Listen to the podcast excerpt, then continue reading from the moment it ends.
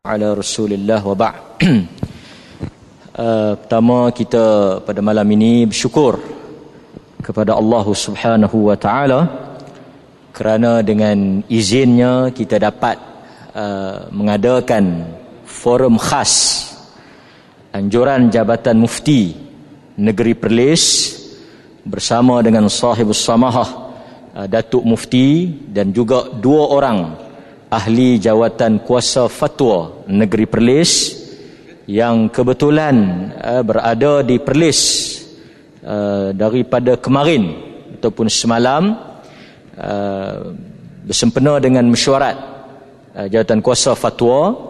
Dan pada malam ini kita mengambil kesempatan yang ada bersama dengan uh, rakyat Perlis dan saya percaya ada juga daripada luar Perlis yang hadir pada malam ini di Masjid Putra untuk sama-sama mengikuti forum ataupun perbincangan khas uh, yang kita berikan tajuk Islam anti khurafat.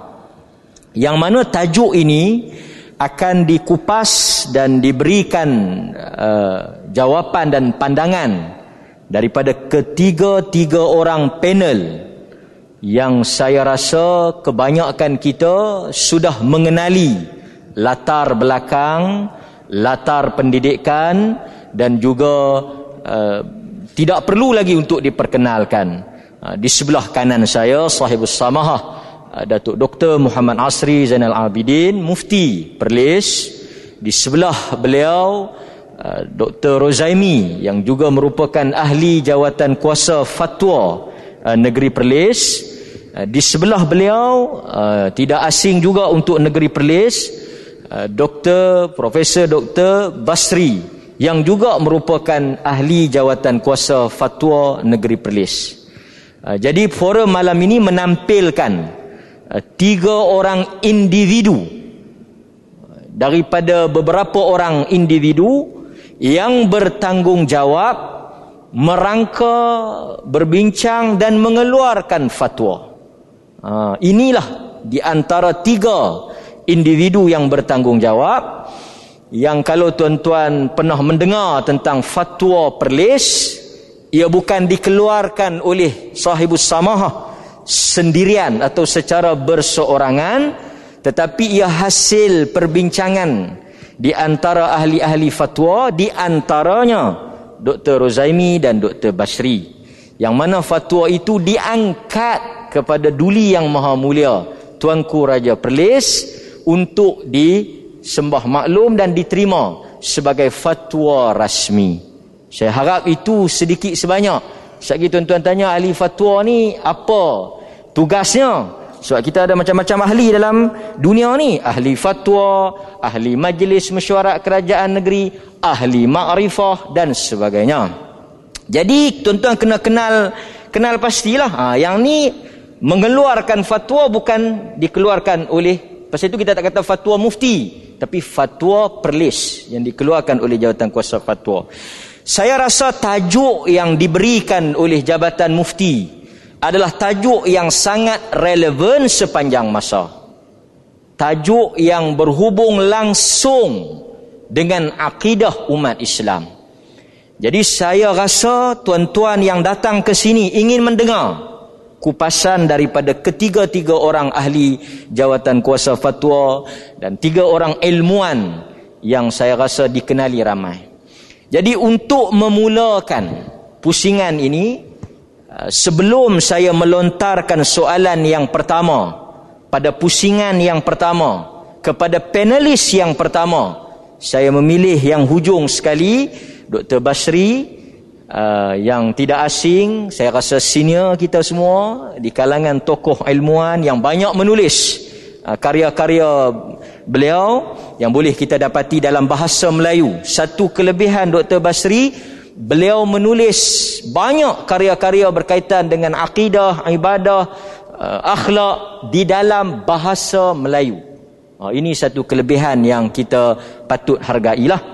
Okey tapi sebelum itu Ah, kita juga nak mengambil kesempatan pada permulaan forum atau diskusi ini.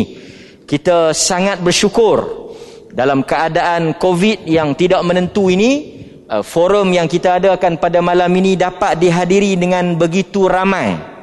Uh, ini merupakan saya ingat uh, julung-julung kalinya forum besar seperti ini dan saya mengharapkan agar tuan-tuan semua dapat mematuhi SOP yang ditetapkan untuk kebaikan kita bersamalah. Ha, jadi tuan-tuan yang ramai-ramai ni boleh duduk dalam keadaan yang terkawal. Okey? Jadi untuk tidak melengahkan masa dan tidak membazirkan masa dan tidak lagi memanjangkan kalam, saya ingin terus kepada uh, Al-Fadil Dr. Basri selaku panel pilihan yang pertama dalam pusingan yang pertama sebagai pembuka bicara. Orang Melayu dikenali asal usulnya sangat panjang sejarahnya. Kalau mengikut kajian berdasarkan fakta sebelum orang Melayu memeluk Islam orang Melayu mempercayai animisme. Kalau tuan-tuan mungkin tidak uh, biasa dengan perkataan animisme uh, saya sempat juga melihat tadi beberapa tulisan orang Melayu dahulu percaya kepada semangat. Uh, sebab itu tuan-tuan tengok dalam filem Tan Sri Piramli ada konsep mambang. Mambang itu memang di antara kepercayaan orang Melayu. Mambang tanah, mambang jin kerana dipercayai mambang-mambang ni jin-jin ni ada dia punya kuasa dia lah. Kemudian kita juga tak boleh nafikan kewujudan candi di Kedah. Kewujudan candi di Lembah Bujang menunjukkan ada pengaruh Hindu di dalam masyarakat Melayu. Jadi soalan saya kepada sahibul fadilah Dr. Basri kaitan antara asal usul susur galur orang Melayu itu dengan perkara-perkara khurafat yang ada di dalam masyarakat Melayu. Ha, di samping kita tak nafikanlah orang Melayu ni selain daripada Hindu, Amin Misma, para meswara, mai Melaka, kita juga dengar Nabi Ibrahim, mai Nabi Adam, mai. Boleh kata Nabi-Nabi semua mai lah. Ha, kita duk belajarlah sejarah SPM para mesuara saja. Rupa-rupanya Nabi Ibrahim, Nabi Adam semua jejak merah kok. Sini yang tu pun kita akan tanya nanti sama ada dia khurafat ke apa dia ke. Jadi kita minta ulasan secara jujur, terus dan jelas daripada Dr. Basri tentang asal usul Melayu dan kaitannya dengan khurafat. Jadi saya persilakan ha, Al-Fadhil Dr. Basri untuk mengisi ruang yang pertama. Dipersilakan. بسم الله الرحمن الرحيم. السلام عليكم ورحمة الله وبركاته.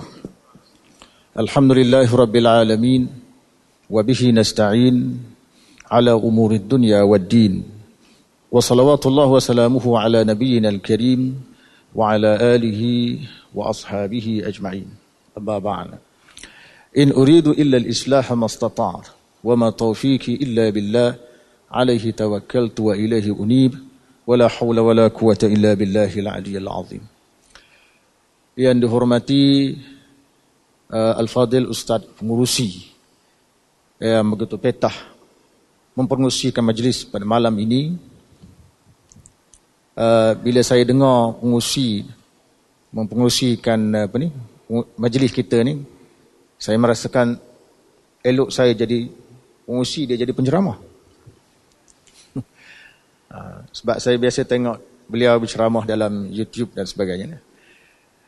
Yang sangat-sangat dihormati sahibul fadilah uh, Datuk Mufti uh, Negeri Perli Profesor Madia Dr. Muhammad Asri Zainal Abidin dan tidak lupa sahabat saya Profesor Madia Dr. Ruzaimi Ramli daripada UPSI begitu juga dan para ulama para ustaz pada pendakwah muslim-muslimat yang dirahmati Allah sekalian. Alhamdulillah saya akan cuba menjawab soalan ditanya oleh pengusi tadi dalam lingkungan yang sangat lama iaitu 10 minit. Kerana masa tidak mengizinkan diberikan pada kita sejam setengah saja. Jadi saya ambil 10 minit, 10 minit, 10 minit jadi masing-masing akan mengupas kita sejam setengah. Berbalik dengan soalan dikemukakan tadi, iaitu saya faham soalan tadi adalah fokus kepada hubungan adat tradisi masyarakat Melayu dengan khurafat. Pertama sekali kita nak sebut tentang khurafat ya. Apa yang disebut sebagai khurafat itu perlu dipaham terlebih dahulu. Khurafat ini kalau kita rojok di dalam dari segi bahasa Arab ya, dari segi bahasa Arab contohnya kita rojok di dalam kitab Mu'jan Al-Wasit dia kata al-hadis mustamlah al-makzub iaitu satu percakapan yang menyeronokkan yang dicampur aduk bercampur aduk dengan pendustaan.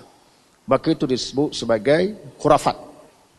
Manakala kalau kita rujuk segi bahasa dalam kamus Mu'jid al-I'lam, Mu'jid al-Lughah wal-I'lam, disebut dia kata al-kalam al-hadisul batil mutlaqan, iaitu perbicaraan yang batil. Maknanya perbicaraan yang tidak ada asas itu boleh dikaitkan satu bentuk perbicaraan yang berbentuk khurafat ataupun berbau khurafat. Ha. Yang itu adalah makna dari segi bahasa. Dari segi istilahnya khurafat ini adalah satu kepercayaan ataupun perbuatan yang dianggap oleh masyarakat mempunyai hubungan dengan agama tetapi pada hakikatnya ia adalah bercanggah dengan agama terutama sekali dia bercanggah dengan Al-Quran dan juga sunnah Nabi dan juga sumber-sumber yang disepakati oleh ulama yang lain ha, itu dari segi definisi dari sudut istilah yang dimaksudkan sebagai khurafat jadi definisi ini perlu dipaham terlebih dahulu untuk kita pergi lebih lanjut pertama yang kedua adat Ya, adat Melayu ni tuan-tuan, adat ni adalah satu kebiasaan ataupun amalan kebiasaan yang diamalkan oleh masyarakat Melayu. Ha, sama ada adat membabitkan kemahilan, kehamilan, adat perkahwinan, adat istiadat dan macam-macam lagi lah yang biasa dibincangkan.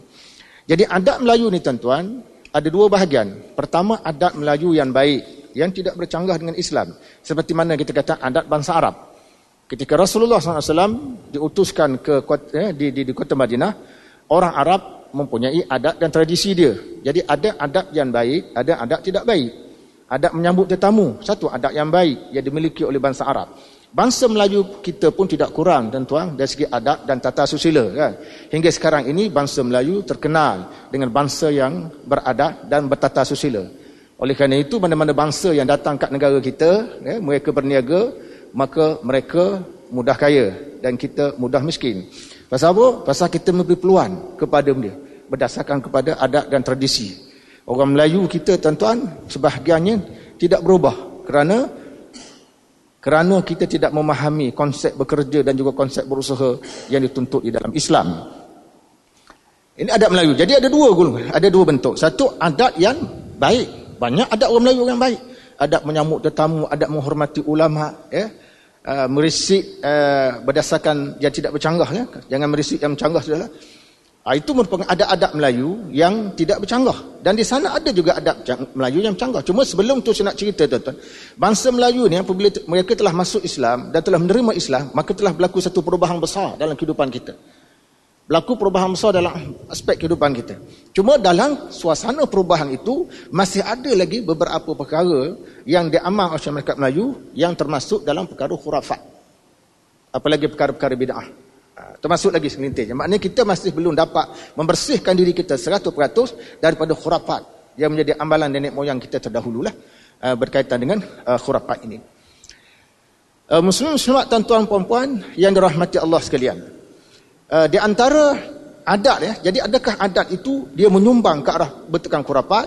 Maka kita katakan adat eh, bukan semua adat ya. Kita kata sebahagian daripada adat atau adat-adat tertentu kadang-kadang dia menyumbang kepada khurafat. Contohnya tuan-tuan, saya pernah buat kajian tentang orang Melayu tidak boleh eh, adatnya orang Melayu tidak boleh duduk atas bantal. Tuan sebagai contohlah.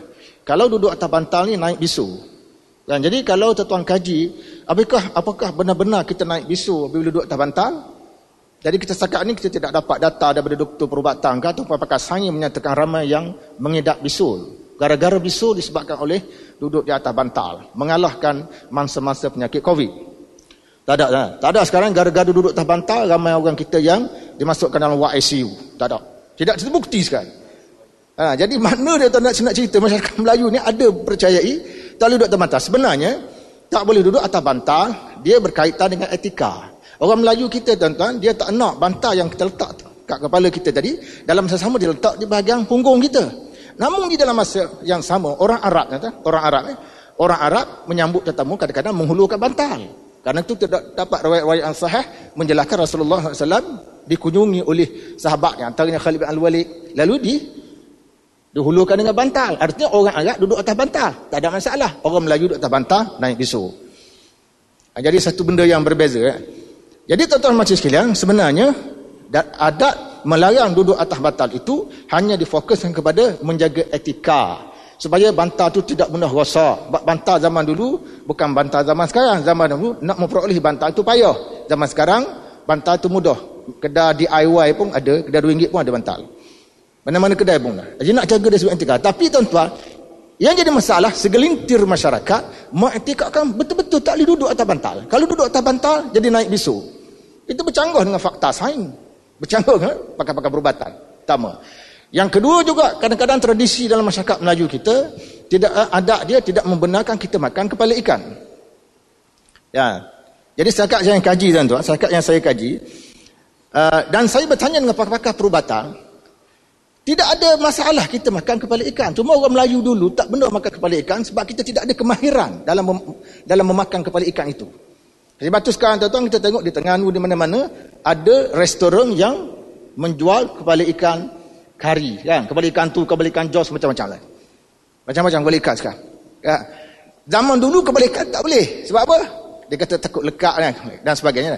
Uh, hujah yang paling kuat sekali makan kepala ikan jadi benuk. Benarkah makan kepala ikan itu benok? Atau orang itu memang benok sebelum makan kepala ikan? Dia dah benok sebelum makan kepala ikan. Sekali dia makan terlekat tulang semakin benok. Jadi faktor kebenakan dia kerana kelekatan tulangan tadi. Kerana dia lekat tulang. Ini yang masalah tuan-tuan. Segelintir masyarakat kita lah. Dia percaya. Bila kita rojok pada doktor pakar, doktor pakar kata kepala ikan tidak ada masalah. Kepala ikan tu ada vitamin, ada vitamin, ada vitamin-vitamin, ada protein yang bagus untuk badan kita. Cuma ada beberapa jenis kepala ikan yang agak besar, yang mana dia ada duri-duri yang agak banyak, tulang-tulang agak banyak. Kepala ikan itu kalau kita makan membahaya kerana asidnya terlalu tinggi. Ha, asid dia terlalu tinggi dan mungkin inilah dimaksudkan oleh oleh nenek moyang kita dulu kalau kita makan dia akan menyebabkan kita jadi benok. Ha, itu ini tradisi orang Melayu. Tetapi tuan-tuan, dengan mengiktikadkan bahawa dengan semata-mata makan kepala ikan itu akan menyebabkan kita jadi benak, ini masalah. Jadi sebenarnya kebenakan itu tidak berpunca daripada makan kepala ikan. Yang ketiga, ada segelintir masyarakat Melayu kita masih di kampung-kampung tuan-tuan mereka mengamalkan. Kalau melahirkan anak ya, untuk memastikan bahawa uh, wanita yang melahirkan anak itu tidak wanita yang melahirkan anak itu tidak diganggu oleh langsui, pelesik, polong dan sewaktu dengannya, maka dia akan letak daun mengkuang di bawah tu. Ada lagi tradisi tu. Dia letak daun mengkuang di bawah di bawah rumah tentang dengan tempat perempuan itu melahirkan anak. Jadi apabila langsui tadi datang tuan-tuan langsui ni body dia dia ada kepala je tak ada tak ada body kan dia ada perut je. Jadi perut dia terlekat pada duri duri mengkuang. Ha. sebenarnya tuan-tuan macam ini adalah satu kepercayaan yang mengaruh. Kita, jadi dia buat begitu tujuannya nak menghalau eh, tujuan itu adalah nak menghalau ataupun nak mengelak diganggu oleh syaitan. Sedangkan kita dah baca di dalam hadis sahih gesaan supaya kita membaca surah al-baqarah. Kita baca surah al-baqarah rumah-rumah yang dibaca surah al-baqarah maka rumah itu akan menyebabkan syaitan lari. Ha, begitu juga kita nak tinggalkan rumah kita. Ada doa. Bismillah tawakkaltu ala Allah la haula wala quwwata illa billah itu di antara doa-doa yang sabit secara sahih yang telah pun diajar oleh Nabi yang boleh mengelakkan kita. Ataupun kita baca doa yang disebut dalam Quran, Allahumma inni a'udzubika min hamazat syayatin wa a'udzubika min ahyadurun. Ini doa-doa yang boleh kita baca untuk mengelakkan daripada gangguan-gangguan syaitan. Ha, jadi saya nak katakan tadi tuan-tuan, uh, kepercayaan macam begitu juga yang keempatnya kadang-kadang pergi ke kubur. Nanti kita akan ulas panjanglah. Ya, pergi ke kubur ataupun menggunakan tangkal azimat tertentu. Di mana menggunakan tangkal azimat ini yang disebut dalam hadis ini man allaka tamimatan tu siapa yang menggantungkan tangkal eh? walaupun ulama khilaf berhubung dengan tangkal yang ada ayat Quran dan sebagainya tetapi dalam masyarakat Melayu kita tuan saya pernah jumpa seorang hamba Allah dia menggantungkan tangkal jadi dia jual tangkal bila kita tanya dia dia kata tangkal ini dapat mengelakkan tubuhnya daripada ditembusi oleh peluru dan pada waktu itu dia cerita ada seorang tentera kita tentera lah pasukan askar Melayu yang memakai tangkal sewaktu serangan di Lenggong tahun 19 80-an dulu serangan komin Hilenggon dia kata ramai yang mati serangan itu dan salah seorang tentera tu selamat salah sebab dia selamat kerana dia pakai tangkal tu kata sebab tu orang tu jual tangkal di sesembah ha. dan ini mengingatkan saya kepada apa dinyatakan oleh Dr. Hamka Profesor Dr. Hamka dan bekal dia pernah pergi ke sebuah pasar dan dia jumpa dengan seorang yang jual tangkal ini dan percaya tangkal ini boleh melindungi diri kita daripada itu ini termasuk daripada terbakar. Rumah kita tak terbakar kalau ni. Ini segelintir masyarakat kita lah. Uh, kurapat-kurapat seperti ini. Jadi Profesor Hamka beli. Dia beli tangkal tu tuan-tuan.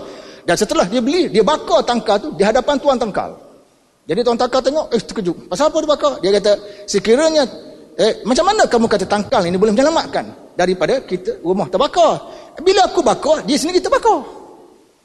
Nah, itu nak cerita tuan-tuan, kepercayaan-kepercayaan kepada khurafat ini uh, menyebabkan akhirnya kita jadi mundur. Dan akhir sekali saya nak sebut tuan-tuan kerana masa terbatas, ketika mana berlaku peperangan Al-Qadisiyah iaitu perang yang berlaku di zaman pemerintah Umar bin Al-Khattab. Panglima tentera Islam pada masa itu ialah Sa' bin Abi Waqqas.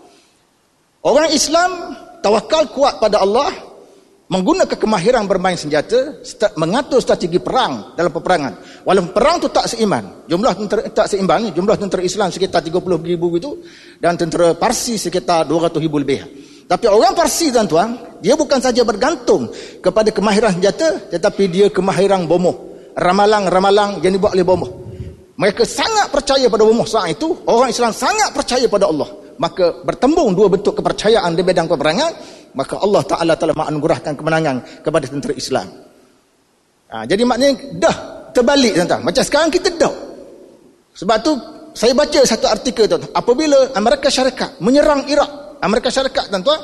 Menyerang Iraq. Maka orang-orang Islam pun berlari-lari.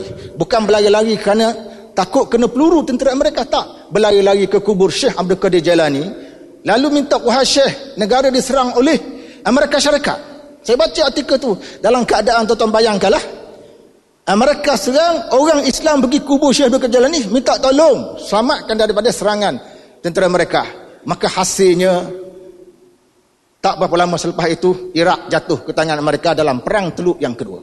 Tu gambaran-gambaran kepada kita tuan-tuan tentang khurafat. Yang menjadikan kita lemah sebenarnya khurafat ni. Menjadikan kita lemah ha, kerana kekuatan kita sebenarnya duduk pada kajian-kajian yang kita buat pada hadis Nabi ha, pada Al-Quran sebelum itu itulah sebenarnya menjadi sumber kepada kekuatan.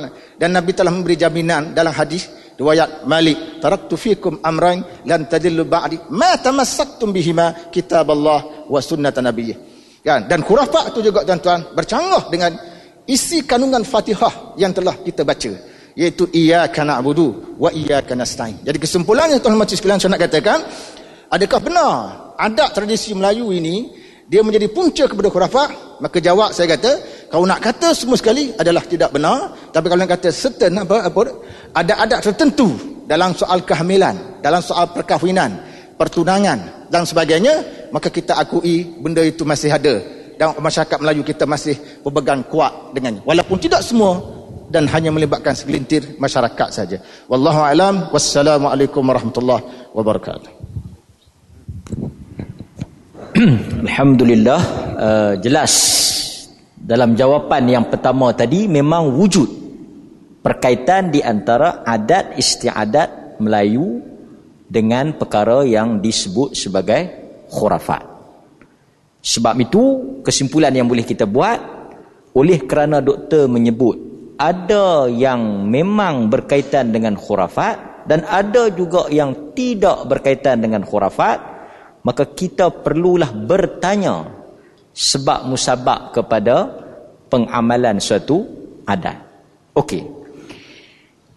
Kita tak boleh nafikan juga di antara punca besar wujud ataupun merebak tersebarnya khurafat ini adalah kerana sokongan atau berpunca daripada hadis-hadis palsu dan riwayat-riwayat Israeliat. Cerita-cerita sebab khurafat ni dia berkaitan dengan cerita karut. Berkaitan dengan cerita dongeng. Kan? Ha? ha nanti kita bagi contoh ada orang marah. Kan? Tapi sebelum saya nak serahkan pusingan ni kepada Dr. Zaimi untuk jawab uh, saya minta jasa baik daripada hadirin hadirat tuan-tuan yang bersama dengan kita ini untuk berkongsi siaran langsung malam ini dengan rakan-rakan Facebook uh, saya tengok tadi sempat tengok 2-3 page yang kongsi telah mencecah lebih daripada seribu lebih tontonan secara maya. Jadi saya harap tuan-tuan dapat berkongsi dengan rakan-rakan supaya jumlah tontonan itu semakin meningkat dan maklumat yang kita sebarkan pada malam ini sampai ke seluruh pelosok dunia. Insya-Allah. Jadi saya nak memberikan ruang dan peluang aa, kepada Al-Fadil Dr. Rozaimi yang merupakan salah seorang daripada ilmuwan hadis untuk memberikan pencerahan tentang kaitan di antara hadis palsu cerita-cerita dongeng riwayat Israiliyat yang mengarut ini dengan merebaknya khurafat dan tahyul di kalangan masyarakat kita. Saya rasa soalan itu boleh dikupas insya-Allah oleh Dr. Zaimi dipersilakan